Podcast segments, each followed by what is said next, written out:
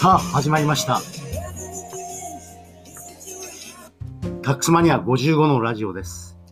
え本日は偶数回、税金のお話が中心ですが、えツイッターに思わずウィングの流れ星伝説と書いてしまいましたので、ウィング流れ星伝説に絡めて、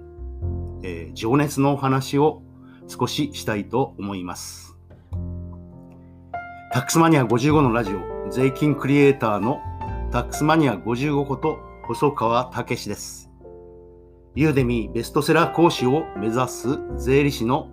細川武史が、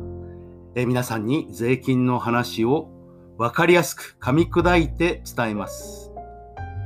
え本日は先ほど申し上げたように偶数回なので税金にまつわる話なのですが、えツイッターでウィング流れ星伝説を喋ると書いてしまいました。えー実は本日、神田佐久間町書店ブックタワーで、えーイベントがあります。そして、えー何週間かウィング、え30年前にあった過激なプロレス団体ですが、それに関するイベント、展示会も行われているようです。えーとりわけ小島和弘さんのウィング流れ星伝説名もなき星が命がけで求めた一瞬の輝き。えーこれは本当に素晴らしい本ですのでぜひ皆様にも読んでいただきたいなと。プロレスファン以外の方にも読んでいただきたいなと思います。えー冒頭に流れたのはケニー・ロギンス。デンジャーゾーンですね。えーこれはえートップガン、これで有名になった音楽ではありますが、えー私は、えーむしろ、えデンジャーゾーン、えまさにウィングプロレスのデンジャーゾーンとこれが重なって、そしてウィングもこの音楽を、え自分の団体のテーマソングとして使っておりました。え元ウィングのエースだった金村光弘さんの、えトンパチぶりは有名で、えいきなりトペコンヒューロー、背中から場外に、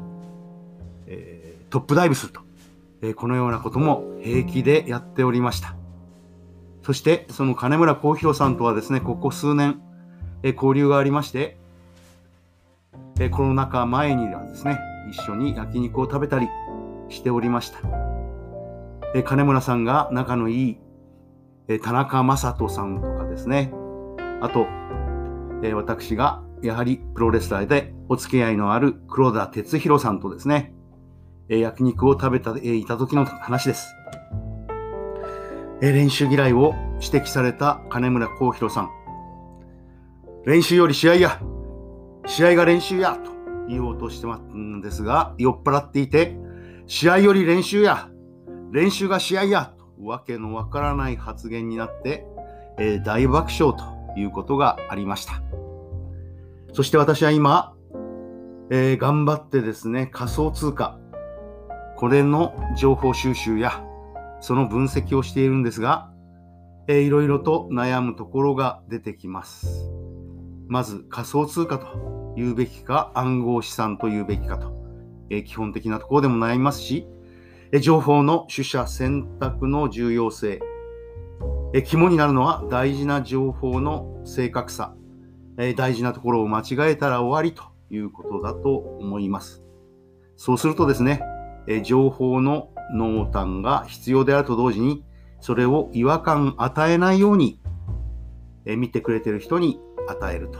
えこういったことが重要なのかなと思ったりします。えその一方でですね、え売れている本やその表題の構成、え数多く取り寄せてみたんですが、どうも書いた人が専門家ではないので、えはっきり言ってきちんとした知識がないので、ちゃんとした結論にたどり着いていない本が非常に多いようです。それでも売れているというのは、本の表題が工夫してあったり、その構成がどうやれば税金が安くなるといった一般の人に受けるような内容になっているからだと思います。そして残念ながら、こういう本しか売れないということは、税金ビジネスが真っ当でないということにたどり着いてしまいます。え、でもですね、え、なんだかんだ言っても何よりも情熱が大事です。情熱を持って、え、ビジネスに接すれば必ず結果は生まれます。We are wing! そうです。大事なのは情報ではなく情熱です。え本日はウィング